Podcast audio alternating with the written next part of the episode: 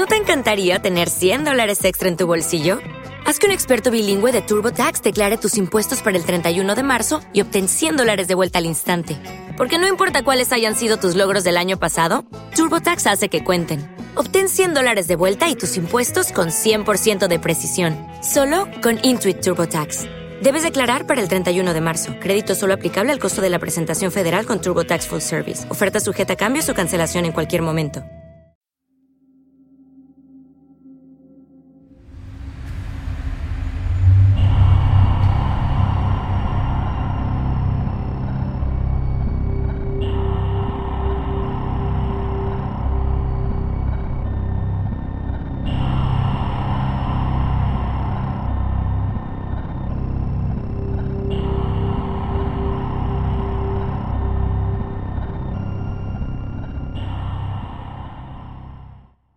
Domingo. No estoy seguro de por qué estoy escribiendo esto a mano y no en mi ordenador. Supongo que me he dado cuenta de que hay algunas cosas fuera de lugar. No es que no confíe en el ordenador, es solo que necesito ordenar mis ideas. Necesito anotar todos los detalles en algún sitio objetivo, un lugar en el que sepa que lo que escribo no puede ser borrado o modificado. No es que eso haya sucedido. Es solo que todo se vuelve borroso aquí. Y la neblina de la memoria tiende a darle un tono extraño a las cosas. Empiezo a sentirme asfixiado por este piso tan pequeño. Quizá ese sea el problema. Tenía que ir y escoger el piso más barato, el único que se encuentra en el sótano. La ausencia de ventanas aquí abajo hace que el día y la noche se intercambien sin que sea posible percibir la diferencia. No he salido en unos días porque he estado trabajando intensamente en un proyecto de programación. Supongo que solo quería terminarlo. Horas sentado mirando fijamente una pantalla pueden hacer que cualquiera se sienta raro. Lo sé, pero no creo que sea eso. No estoy seguro de cuál fue el primer momento en el que sentí que había algo fuera de lugar ni siquiera podría definir lo que es. Quizá es solo que no he hablado con nadie en un tiempo. Eso fue lo primero que me inquietó. Todo el mundo con el que hablo online de forma habitual mientras programo está ausente o ni siquiera está conectado. Todos los mensajes que les he enviado han quedado sin respuesta. El último correo electrónico que he recibido de un ser humano era de un amigo diciendo que hablaríamos cuando volviera de hacer unas compras. Y eso fue ayer. Le llamaría con el móvil, pero la cobertura aquí abajo es terrible. Sí, eso es. Solo necesito llamar a alguien. Voy a salir.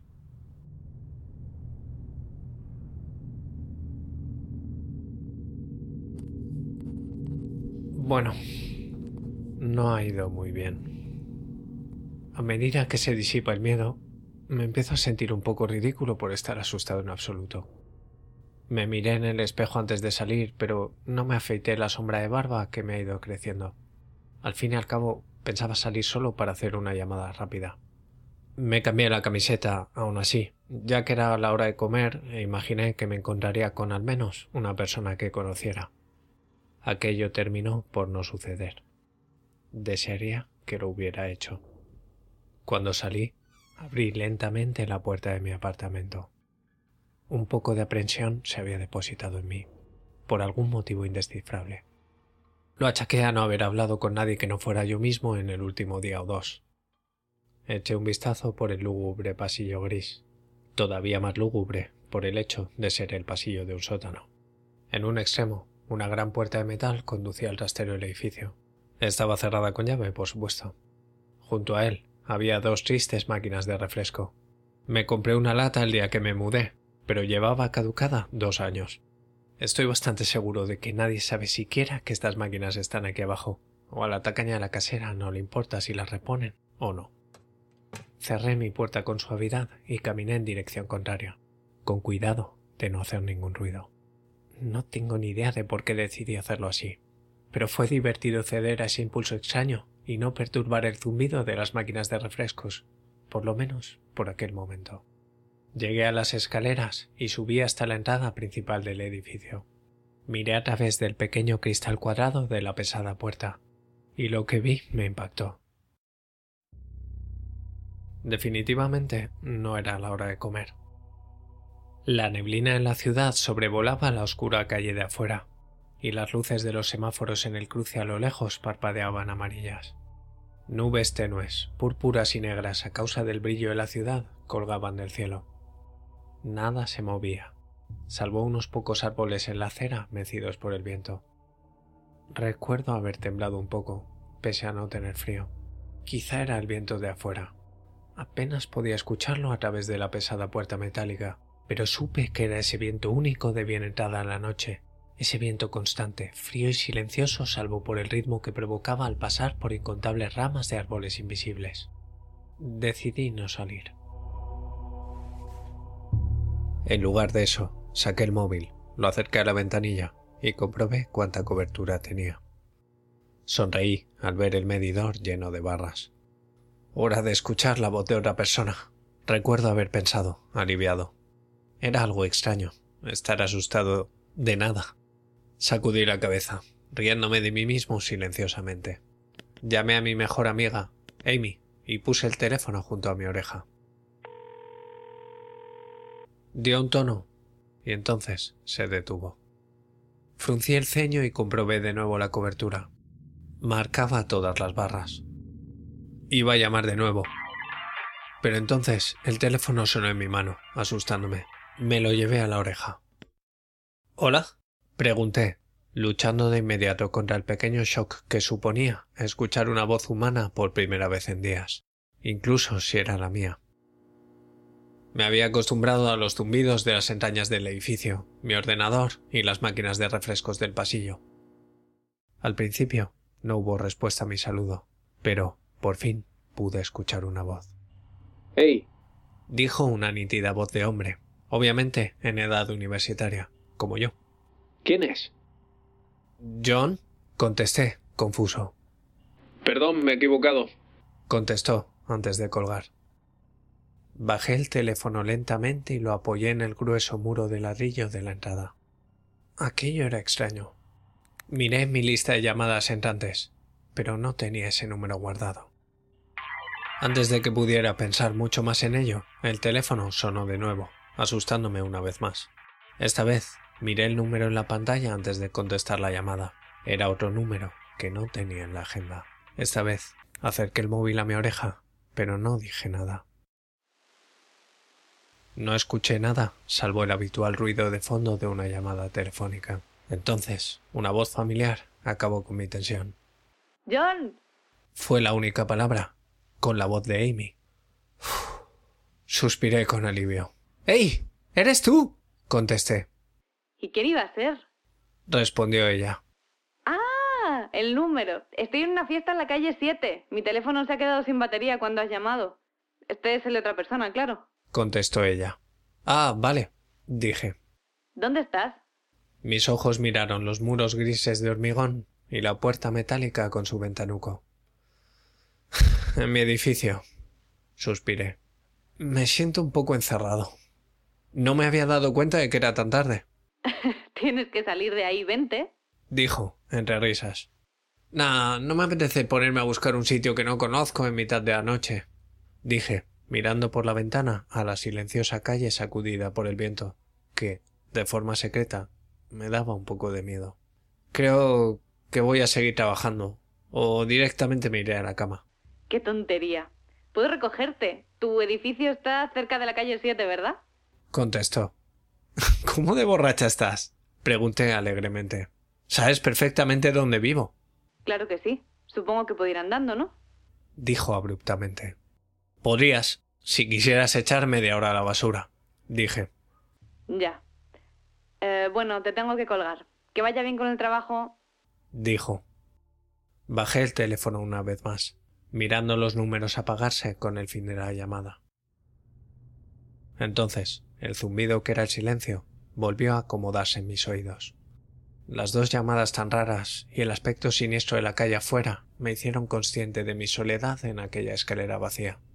Quizá por el hecho de haber visto tantas películas de terror, tuve súbitamente la idea inexplicable de que algo podía mirar por la ventana de la puerta y verme. Algún tipo de horrible ente que asomaba en el borde de la soledad, deseoso de reptar hacia aquellos inconscientes que se mantenían demasiado lejos de otros seres humanos. Sabía que aquel miedo era irracional, pero no había nadie alrededor, así que salté por las escaleras y corrí piso abajo hacia mi apartamento y cerré la puerta todo lo rápido que pude, pero manteniendo el silencio. Como decía, me siento un poco ridículo por estar asustado de nada y el miedo ya se ha disipado. Escribir esto ayuda un montón. Me hace darme cuenta de que no hay nada mal. Filtra pensamientos a medio formar y otros miedos, y deja solo fríos y sólidos hechos. Es tarde, recibí una llamada de alguien que se equivocó y Amy se quedó sin batería y me llamó desde otro número. No hay nada de raro en todo eso. Pero aún así, aquella conversación había sido un poco extraña. ¿O era simplemente ella la que me había parecido un poco extraña? ¿O era... Eso es. No me había dado cuenta de esto hasta ponerlo por escrito. Ella dijo que estaba en una fiesta, pero no se oía ni un ruido de fondo. Por supuesto, esto tampoco quiere decir nada en particular, ya que podía haber salido fuera para hacer la llamada. No, eso tampoco podía ser. No he escuchado el viento. Tengo que comprobar si el viento sigue soplando.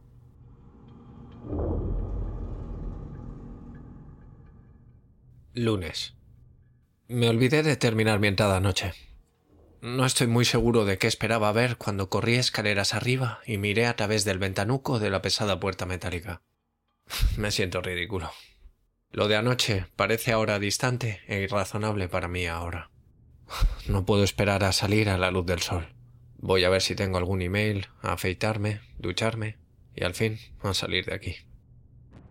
Un momento. Me ha parecido oír algo. Era un trueno. Todo aquello de la luz del sol y el aire fresco no va a ocurrir. Salí a las escaleras y subí hasta el portal, solo para hallar la decepción. El ventanuco de la puerta de metal mostraba solo agua fluyendo, a causa de la lluvia torrencial que lo golpeaba. Solo una fina luz mortecina se colaba entre la lluvia, pero al menos me permitía saber que era de día, incluso si era un gris, enfermizo y húmedo día. Intenté mirar a través de la ventana esperando que un relámpago iluminara aquellas tinieblas, pero la lluvia era tal que no pude discernir nada más allá de vagas formas moviéndose en ángulos extraños, mientras la corriente seguía limpiando el cristal. Decepcionado, me di la vuelta, pero no volví a mi piso. En lugar de eso, vagabundé escaleras arriba. Pasé el primer piso y también el segundo. Las escaleras se acababan en el tercer piso. Miré a través del cristal que daba al muro exterior en las escaleras, pero era de ese cristal grueso que difumina la luz, aunque tampoco es que hubiera podido ver nada a través de la lluvia en cualquier caso. Abrí la puerta de las escaleras y vagué por el pasillo.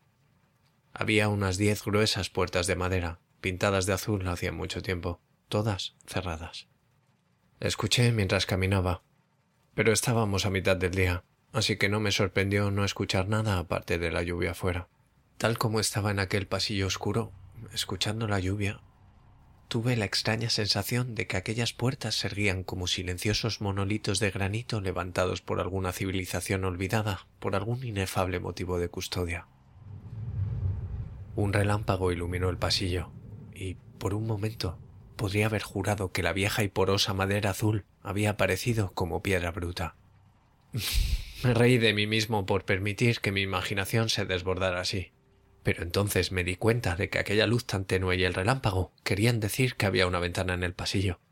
Un vago recuerdo apareció. El tercer piso tenía un pasillo con un recoveco y en este había una ventana. Nervioso ante la idea de mirar la lluvia y probablemente ver a otro ser humano, caminé con prisa hasta el hueco del pasillo, encontrando aquella gran ventana de cristal fino. La lluvia no paraba de lavarlo, tal como hacía con el de la puerta de la entrada, pero en este caso podía correrlo. Alcé la mano para hacerlo, pero me entró la duda. Tuve aquel extraño sentimiento de que si abría aquella ventana, vería algo absolutamente horrible al otro lado. Todo había estado siendo tan raro. Así que se me ocurrió un plan, y he vuelto para coger lo que necesito. Realmente no pienso que vaya a salir nada de él, pero estoy aburrido, está lloviendo y me estoy volviendo loco. He vuelto para coger mi webcam. El cable no es lo bastante largo como para llegar al tercer piso, obviamente, Así que en lugar de eso, voy a esconderla entre las dos máquinas de refresco en el extremo oscuro de mi pasillo, y a correr el cable pegado al muro y después bajo mi puerta, y a poner cinta americana negra sobre él para disimularlo contra la tira de plástico negro que hay bajo las paredes del pasillo. Sé que es una tontería, pero no tengo nada mejor que hacer.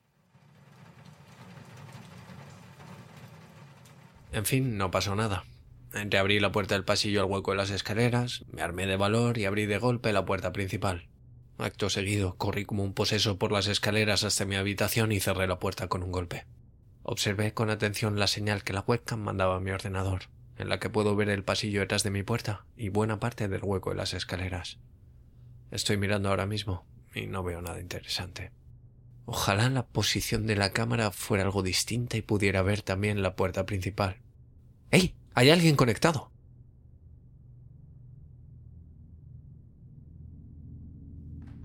Saqué de mi armario una webcam más vieja para hacer chat de vídeo con mi amigo conectado. No pude explicarle por qué deseaba tanto que fuera un chat de vídeo, pero me sentó muy bien ver la cara de otra persona. Él no pudo hablar mucho tiempo, y la conversación tampoco es que fuera muy profunda, pero me siento mucho mejor después de haberla tenido. Mi extraño miedo casi se ha desvanecido. Me sentiría bien del todo, pero había algo que no terminaba de encajar en nuestra conversación. Sé que he dicho que todo me lleva pareciendo raro un tiempo, pero fue muy vago en sus respuestas. No puedo recordar nada en concreto de lo que ha dicho, ningún nombre, lugar o suceso específico, pero me pidió mi dirección de correo para seguir en contacto. Espera, tengo correo. Estoy a punto de salir. Acabo de recibir un correo de Amy en el que me dice que quedemos para cenar en el sitio al que vamos normalmente. Me encanta la pizza, y llevo días comiendo cualquier cosa salida de mi pobremente aprovisionada nevera, así que no puedo esperar. De nuevo, me siento ridículo por estos dos días tan raros que llevo. Tendré que deshacerme de este diario cuando vuelva. Oh, otro correo. Oh, Dios mío. Oh, Dios mío. Casi dejo el correo para más adelante y abro la puerta. Casi abro la puerta. Casi abro la puerta, pero leí el correo primero. Era de un amigo del que llevaba mucho tiempo sin saber nada, y se lo había mandado a una lista enorme de direcciones de correo que debían de ser el total de sus contactos. No tenía asunto, y decía simplemente Visto con tus propios ojos, no confíes en ellos. ¿Qué se supone que quiere decir eso? Las palabras me dejaron en shock y las releí una y otra vez. Es un email desesperado, enviado como si hubiera sucedido algo. El correo está evidentemente cortado a mitad. Cualquier otro día hubiera pasado esto por alto como spam de un virus informático o algo así. Pero esas palabras, visto con tus propios ojos. No puedo evitar releer este diario, pensar en los últimos días y darme cuenta de que no he visto a otra persona con mis propios ojos o hablado cara a cara. La conversación por webcam con mi amigo fue tan rara, tan vaga, tan inquietante ahora que lo pienso. ¿Lo fue? ¿O es solo el miedo nublando mis recuerdos? Mi cerebro juguetea con la serie de sucesos que he ido escribiendo en este diario y señala un dato preocupante. No se me ha dado ninguna información que no haya yo dado de antemano de forma casual. Aquella llamada por error en la que di mi nombre, la consiguiente extraña llamada de Amy, el amigo que me pidió mi dirección de correo. Fui yo el que le escribió al verle online, y justo después de dársela, recibo mi primer correo en todo el día. Oh Dios. En aquella llamada con Amy, dije que estaba media hora caminando de la calle séptima. Saben que estoy cerca de allí. ¿Y si están tratando de encontrarme? ¿Dónde está todo el mundo? ¿Por qué no he visto ni oído a nadie en días? No, no. Esto es una locura. Una absoluta locura. Tengo que calmarme. Esta locura tiene que terminar.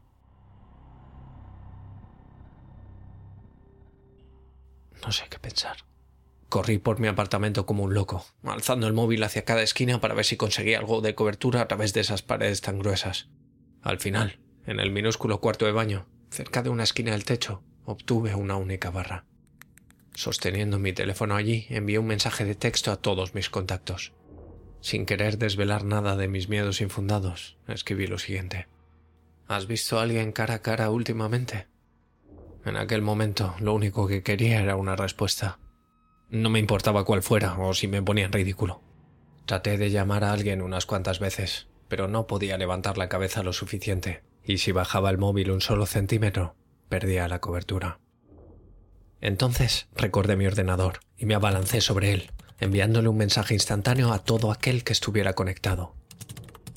La mayoría estaban inactivos o ausentes. Nadie contestó.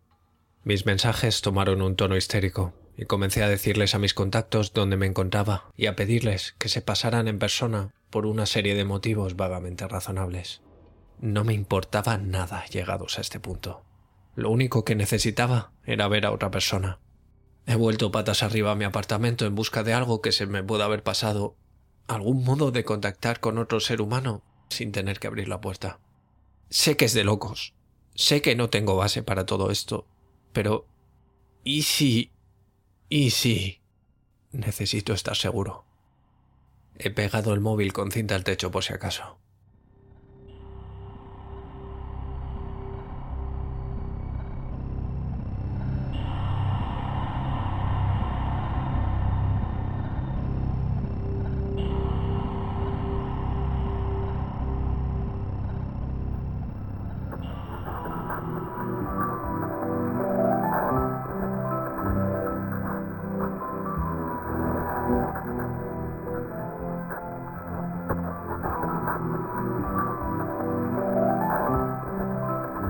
Soy Snaf, y esto que acabas de escuchar ha sido otro capítulo de Normal Podcast for Normal People. Puedes seguir la cuenta del podcast en Twitter en normalpodcast-bajo. El podcast está alojado en iVoox, donde te agradecería mucho que te suscribieras, comentaras qué te ha parecido o cualquier cosa relacionada con el mundo del creepypasta. También puedes escucharlo en Spotify y en iTunes, donde te agradecería mucho una reseña. Por supuesto, también puedes seguir el canal de YouTube que se llama lo adivinaste, Normal Podcast for Normal People, donde también estaría muy bien si te suscribes. Si quieres pasarme enlaces raros, vídeos de Deep Web o fotos malditas, puedes escribirme a normalpodcastfornormalpeople.com recordando que la A de normal es un 4.